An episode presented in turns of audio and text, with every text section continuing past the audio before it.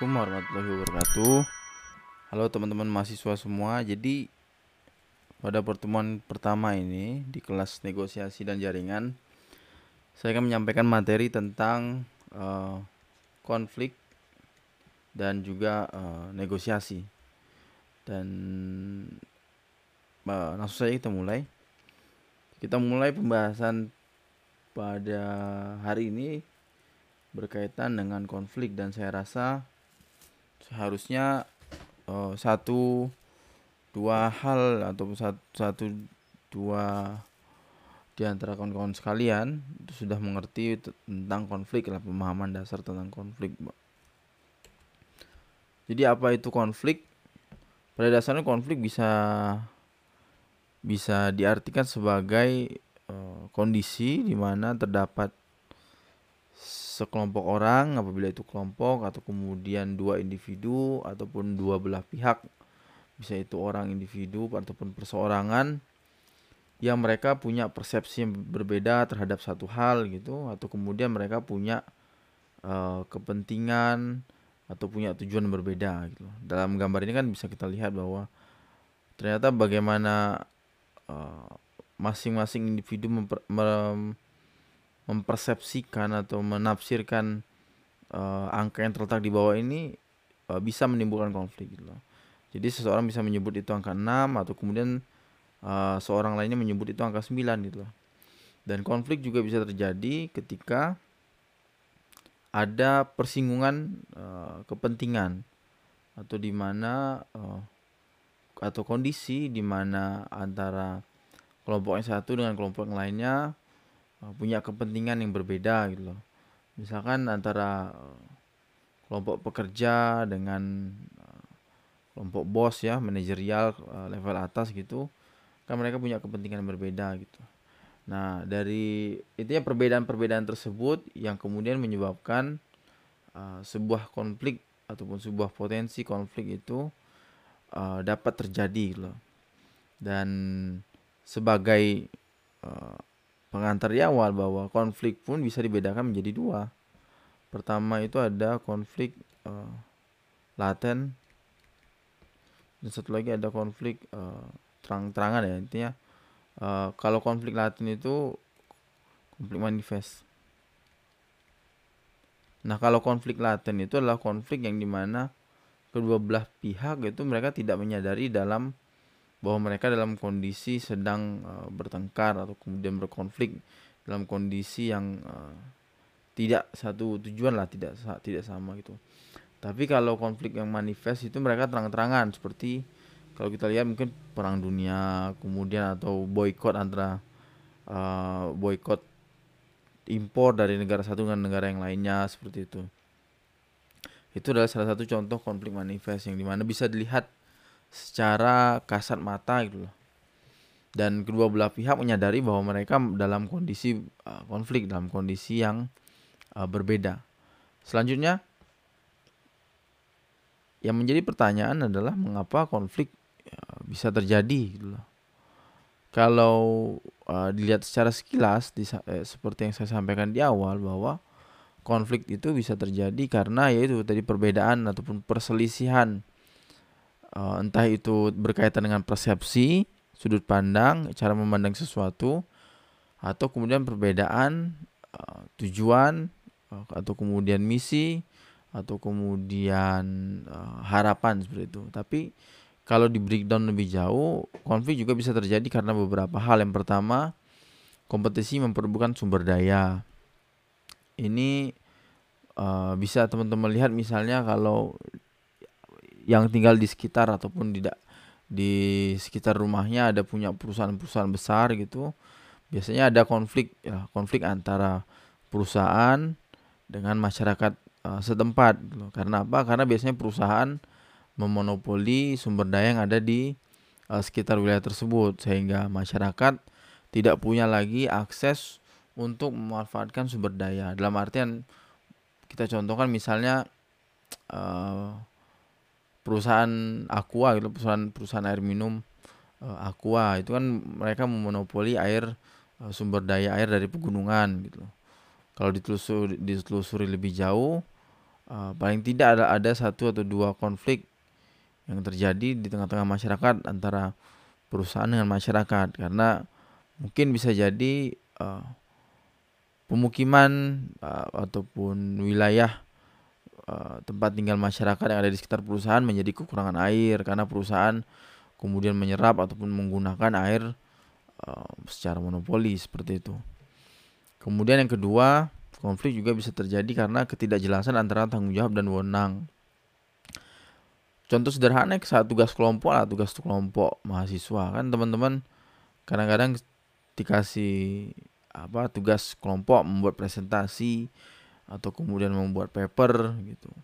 Dalam satu kelompok ada lima orang gitu loh. Karena karena tidak jelas siapa ketuanya ataupun tidak ada tidak ada rundingan, tidak ada uh, kesepakatan sebelum uh, mengerjakan tugas kelompok tersebut akhirnya di pertengahan jalan atau kemudian di akhir uh, terjadi lempar-lempar tanggung jawab loh. Karena apa? Karena tidak ada ketidakjelasan tadi, kita jelasan wewenang antara individu A, B, kemudian C dan juga mungkin D atau si fulan siapa gitu. Kemudian yang ketiga berkaitan dengan perbedaan persepsi dan cara bekerja yang seperti saya sebut sebutkan sebelumnya.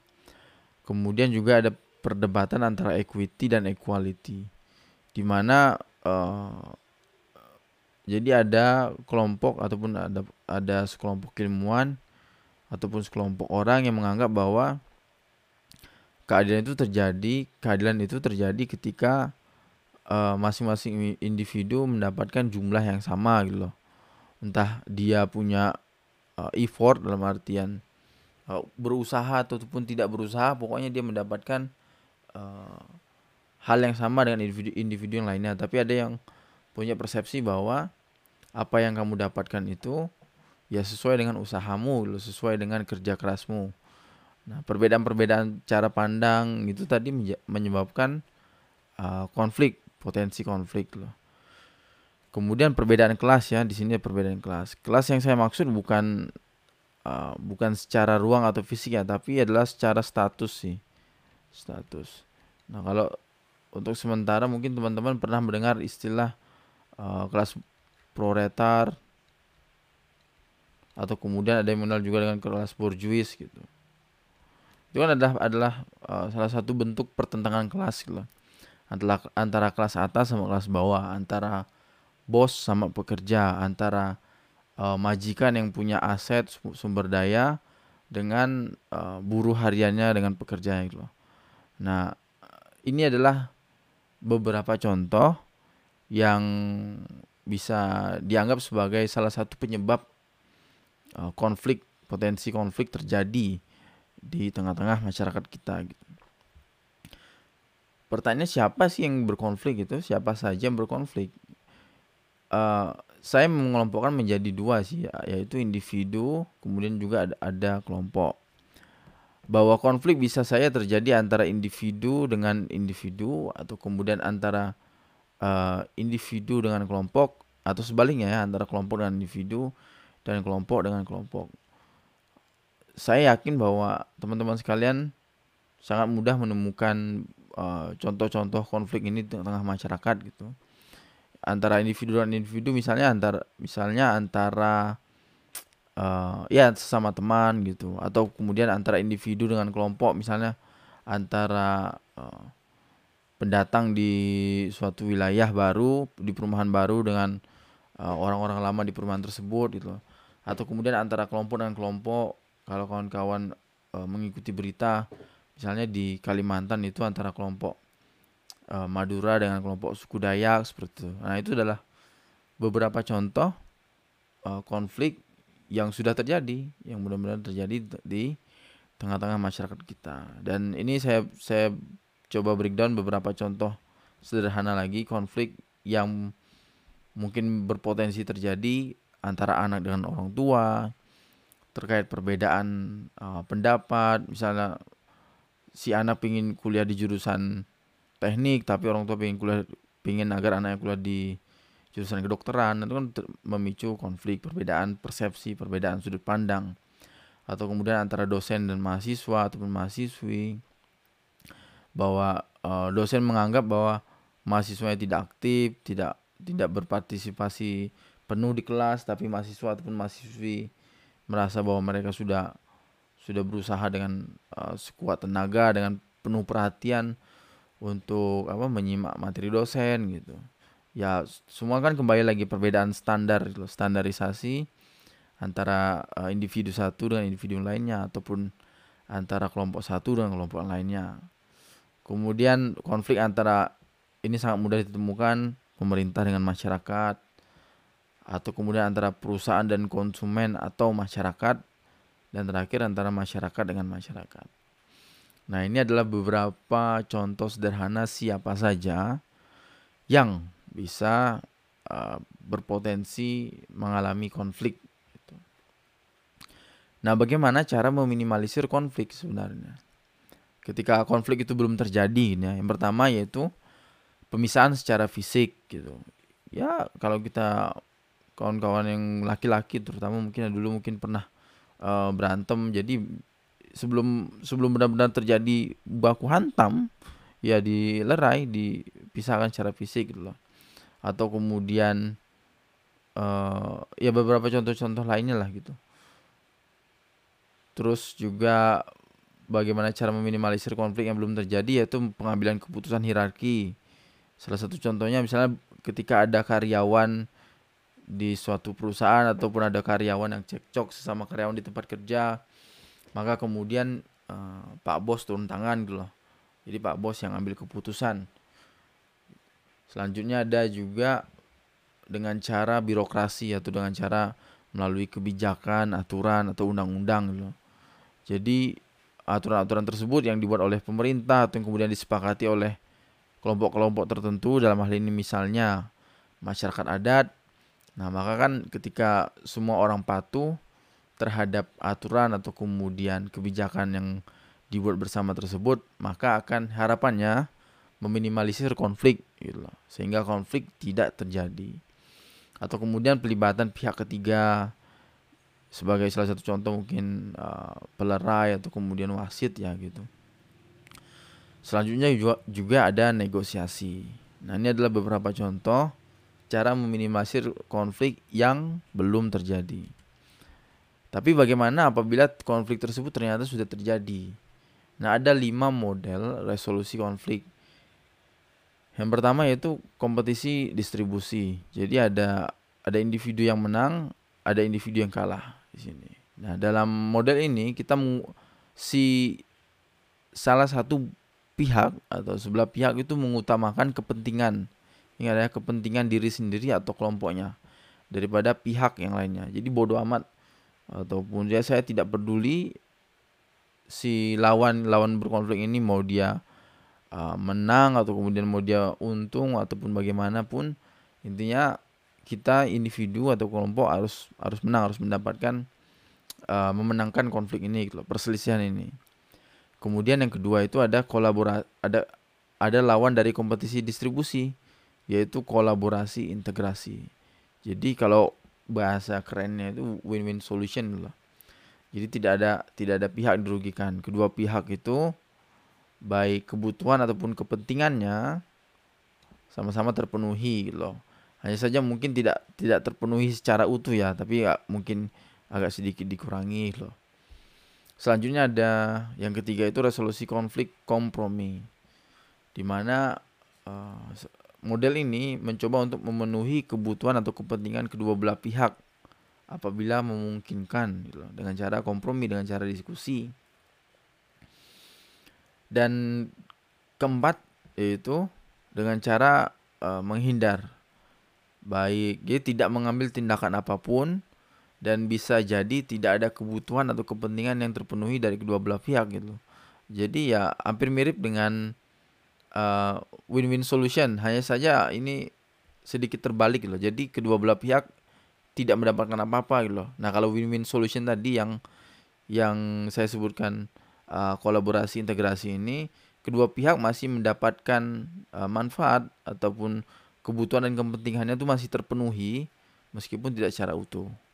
Nah kalau menghindar ini benar-benar tidak tidak mendapatkan apa pun loh kedua belah pihak loh. Jadi draw mungkin lah kalau bahasa kompetisinya itu draw seimbang. Selanjutnya itu ada mm, akomodatif yaitu menyerah karena tidak penting bagi anda dan penting bagi pihak lainnya karena kan dalam dalam beberapa uh, apa dalam beberapa situasi mungkin si salah satu individu atau kelompok merasa bahwa hal yang sedang mereka perdebatkan ataupun uh, mereka mereka selisihkan mereka konflik itu tidak begitu penting lah, tidak begitu urgent bagi mereka. Akibatnya ya mereka uh, bukan menyerah, tapi ya membiarkan pihak lainnya menang, gitu, membiarkan pihak uh, pihak lainnya untuk mendapatkan uh, manfaat atau kemudian untuk memenuhi kebutuhan dan kepentingannya itu. Jadi terserah mereka. Sedangkan salah satu pihak lainnya itu bukan kalah, tapi mereka tidak ya tidak ambil pusing lah seperti itu. Nah itu lima lima model uh, resolusi konflik yang sudah terjadi. Nah, kemudian kita masuk ke part atau bagian negosiasi. Bahwa negosiasi ini dibutuhkan untuk menyelesaikan konflik, ya betul tadi. Negosiasi ada ya karena konflik tadi ada gitu loh. Jadi kalau tidak ada konflik ya kita tidak butuh negosiasi seperti itu. Nah, ini saya coba uh, kutip quotes ya, pepatah. Bapak yang di sebelah ini quotesnya yang, yang di bawah sini negosiasi yang baik itu ditandai dengan kesepakatan bagi bagi semua pihak gitu loh. Jadi uh, ya win-win solution tadi yang paling baik sebenarnya. Meskipun ada berbagai cara negosiasi, tapi yang paling baik dari lima cara tadi yaitu win-win solution ya, di mana kontribusi in integrasi. Terus ada, ada juga uh, quotes ini dari Davis bahwa mayoritas kebijakan itu lahir dari sebuah proses negosiasi yang kompleks dan rumit. Nah, dari quotes ini kita akan dapatlah gambaran atau ramalan masa depan nanti ketika teman-teman mahasiswa mungkin jadi perangkat pemerintah gitu ya atau kemudian jadi uh, apa ya mungkin PR ya public relationship di perusahaan yang kemudian akan berhadapan dengan masyarakat Nah, maka ke depannya akan menemui banyak sekali uh, macam-macam konflik lah. Dan dari konflik-konflik tersebut harapannya akan lahir lah, lahir kebijakan atau kemudian aturan-aturan atau kemudian kes, paling sederhana kesepakatan di kedua belah pihak gitu. Jadi untuk sementara ini teman-teman akan tahu bahwa mata kuliah ini akan sangat berguna bagi kita karena ini negosiasi itu merupakan sebuah skill sih sebenarnya. Akan menjadi skill yang harus diasah. Jadi bukan bukan hanya uh, pelajaran satu semester. Jadi negosiasi itu adalah skill yang harus diasah. Dan bagaimana cara mengasahnya? Ya dengan menerapkannya secara terus menerus dengan berhadapan dengan berbagai macam konflik. Karena karena um, beda konflik akan beda lagi proses negosiasi atau kemudian strategi atau kemudian taktik uh, teknik gitu. Teknik taktik kita menyelesaikan masalahnya. Lanjut apa itu uh, negosiasi? Bahwa Kissinger itu tahun 1969 dia menyebut negosiasi itu is a process of combining conflicting position gitu. jadi posisi konflik posisi berdebat posisi uh, tidak saling sepakat into a common position. Jadi jadi tempat yang sama gitu loh. Jadi sebelumnya mungkin di tempat yang berbeda, kemudian menjadi satu ruang yang sama gitu. Under decision rule of unanimity. Gitu. Nah bahwa negosiasi itu punya uh, kekhasan lah atau punya ciri khasnya. Ciri khasnya itu dia ada yang namanya strategi, Kemudian ada juga yang namanya taktik. Taktik tadi yang saya sebutkan. Apa itu strategi? Strategi adalah rencana yang akan digunakan untuk mewujudkan uh, atau kemudian uh, ya mewujudkan lah mewujudkan sesuatu sampai di tujuan akhir gitu loh. Jadi strategi strategi itu adalah rencana kita loh dari awal sampai akhir. Nah, kemudian taktik taktik adalah kemampuan untuk menggunakan metode atau peralatan yang ada gitu. Jadi bagaimana cara-cara mungkin oh, berkomunikasi atau kemudian bagaimana cara-cara bernegosiasi tadi. Nah, ini ada adalah dua hal yang melekat di dalam konsep negosiasi, yaitu strategi dan taktik.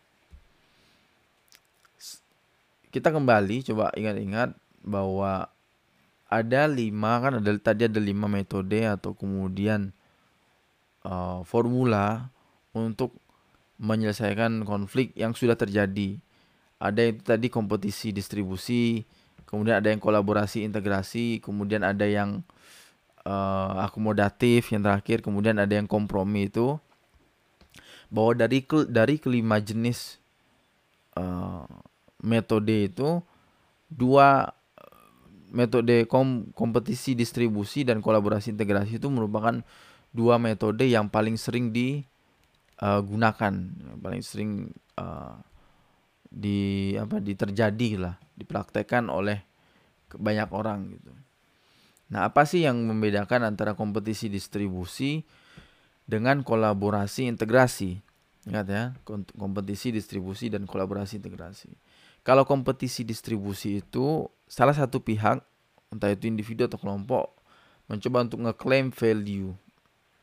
Nanti saya jelaskan bagaimana uh, istilah claim value ini. Kemudian ada kalau kompetisi distribusi itu ada pemenang, ada yang kalah, jelas. Ada yang dapat uh, kepentingannya atau kebutuhan terpenuhi secara utuh, yang satu lagi tidak terpenuhi sama sekali. Kemudian yang ketiga, pemenang mendapatkan lebih banyak daripada yang kalah gitu ya. Contohnya, apa contohnya? Saat penawaran gaji pekerjaan atau kemudian saat belanja di pasar gitulah. Ketika uh, mungkin teman-teman sekalian udah nyimak orang tuanya yang yang belanja ke pasar kemudian melakukan negosiasi dengan cara uh, melakukan tawar menawar harga produk dengan uh, dengan penjual gitu kan. Ketika anggaplah sebuah produk dijual seharga 100 ribu. Nah dari 100 ribu itu sebenarnya keuntungan penjual itu dia dapatkan sekitar 30 ribu loh. Namun eh, saudara-saudara sekalian menawar harga menjadi 90 ribu gitu turun 10 ribu. Artinya apa? Artinya si penjual tadi harus merelakan dia uh, tidak mendapatkan banyak gitu tidak mendapatkan penuh uh, keuntungan. Yang sebelumnya mungkin keuntungannya bisa sampai 30 ribu akhirnya hanya dapat keuntungan 20 ribu gitu loh. Dan kita pun sebagai pembeli yang awalnya harus mengeluarkan uang 100 ribu menjadi hanya 90 ribu. Dari situ kan kelihatan sebenarnya pada pada posisi tersebut si penjual masih dalam kondisi menang gitu loh. Karena dia hanya mengurangi sekian persen dari keuntungannya dan sedangkan kita ya mengurangi sekian persen tapi setidaknya uh, si penjual masih mendapatkan keuntungan yang cukup gitu lah sekitar 20 ribuan gitu dan kemudian itu menjadi salah satu contoh bagaimana uh, tawar menawar itu di dianggap sebagai sebuah proses uh, negosiasi yang dapat kita temui dalam kehidupan sehari-hari gitu. Nah, selanjutnya yang kedua itu kan ada kolaborasi integrasi. Bahwa dalam kolaborasi integrasi itu ada istilahnya creating value. Kita menciptakan nilai lagi. Nilai yang mana mungkin sebelumnya tidak ada ataupun tidak terpikirkan sama sekali kemudian diciptakan atau dicari bersama gitu loh antara pihak yang satu dengan pihak lainnya. Jadi bekerja sama lah bahasa sederhananya gitu. Kemudian yang kedua kedua belah pihak itu tidak dirugikan. Uh, mereka sama-sama diuntungkan.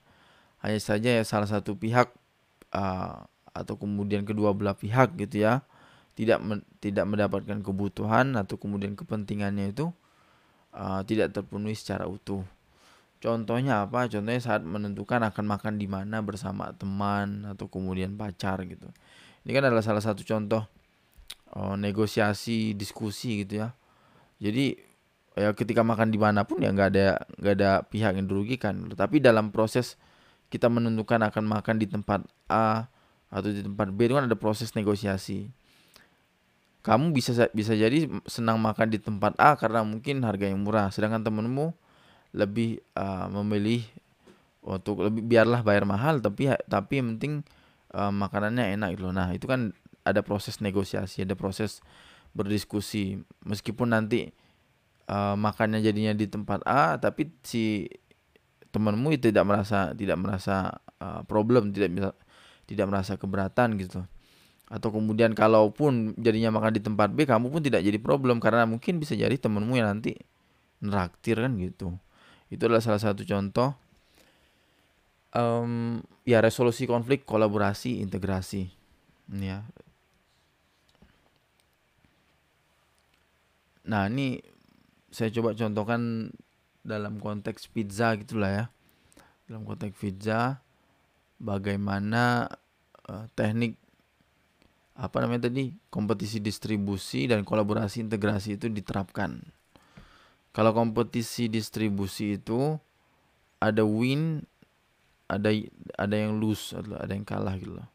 Jadi ada yang pihak yang mendapatkan banyak sekali porsinya, tapi ada satu pihak yang mendapatkan hanya sedikit atau mungkin bisa jadi dia nanti tidak dapat sama sekali gitu loh. Nah, tapi kalau di kol kolaborasi integrasi seperti yang di dipaparkan di slide sebelumnya bahwa kita mencoba creating creating oh sebentar hmm.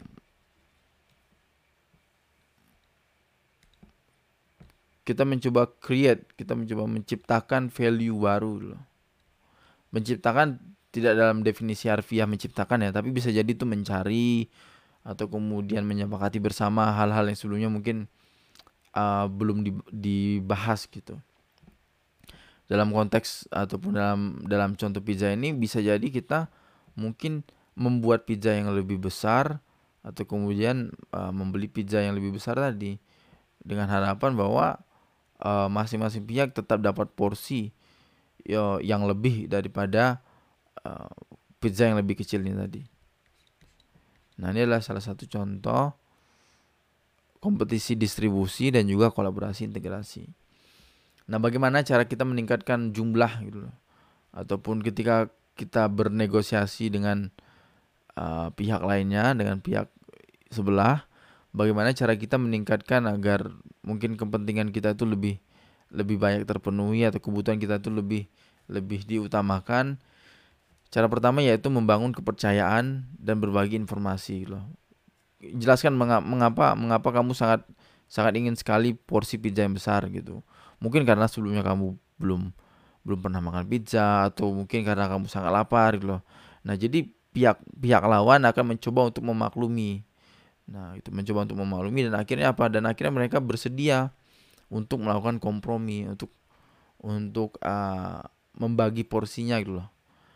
Itu salah satu contoh atau kemudian uh, memberikan pertanyaan-pertanyaan pancingan gitu loh. Ini dalam konteks negosiasi ketika kita bertemu dengan orang atau dalam konteks ini misalnya dicontohkan kayak polisi ya. Ketika polisi berhadapan dengan seorang uh, penjahat yang menyandera gitu kan. Nah, polisi kan bisa saja memberikan pertanyaan pertanyaan-pertanyaan pancingan apa sih sebenarnya yang dia butuhkan gitu loh. Terlepas daripada tindakan kriminalnya, apakah ketika dia melakukan tindakan kriminal itu benar-benar uh, ya karena karena ingin rasa ingin melukai atau kemudian ya karena dia butuh sesuatu misalnya butuh uang butuh makan butuh apa gitu loh dan dari pertanyaan-pertanyaan pancingan seperti itu kan maka akan terkuak lah informasi-informasi lebih jauh yang dipikirkan ataupun yang sedang uh, menjadi pertimbangan dari pihak pihak lawan itu loh dalam dalam hal ini si penjahat tadi Nah, itu salah satu contoh uh, bagaimana cara meningkatkan uh, persentase kemenangan kita dalam proses negosiasi. Kemudian yang ketiga itu uh, berikan berbagai macam pilihan kesepakatan gitu loh. Jadi kita kasih opsi A, B, C, D, E gitu. Dan nanti pihak lawan tinggal memilih gitu. Dalam konteks tawa uh, bekerja di bekerja gitu ya, kita sebagai pekerja dan kemudian nanti uh, dikasih bos gitu mungkin dikasih pilihan mau gaji gaji sekian dengan konsekuensi uh, harus kerja lembur atau kemudian tidak dapat tunjangan gitu atau dengan gaji kecil tapi kemudian dapat tunjangan tunjangan tunjangan tunjangan yang uh, tidak disebutkan lah yang tidak tidak terpikirkan oleh kita gitu. Atau kemudian ketika ketika nanti kawan-kawan sebagai penjual ya bernegosiasi dengan pembeli di pasar gitu kasih pilihan. Kalau ibu tidak nawar saya saya kasih uh, bonus gitu. Misalkan beli barang uh, beli bar, beli barang harga seratus ribu gitu kalau tidak nawar nanti dapat bonus apa gitu nah itu kan jadi, jadi salah satu proses uh, proses negosiasi dengan cara memberikan berbagai macam kepilihan yang bisa di uh, menjadi kesepakatan bersama kedua belah pihak. Kemudian yang terakhir bisa bisa dengan cara uh, berikan penawaran kesepakatan secara terus menerus. Artinya misalnya dalam dalam suatu event atau kejadian kita melakukan proses negosiasi gitu, tapi tidak menemukan titik terang gitu loh. Nah, kita sebagai salah satu pihak akan mencoba untuk memfollow up terus menerus gitu loh. Contoh sederhananya mungkin uh, kayak sales atau kemudian marketing ya, marketing kartu kredit itu. Satu kali teman-teman ngangkat telepon atau kemudian membalas uh, pesan dari marketing uh, kartu kredit ketika mereka merasa belum berhasil untuk menggait teman-teman menjadi nasabah mereka, mereka akan mencoba terus-menerus untuk memberi, memberikan follow up gitu loh. Uh, mencari gitu loh, menggali-gali informasi agar agar sampai pada suatu masa kita menyetujui untuk menjadi nasabahnya.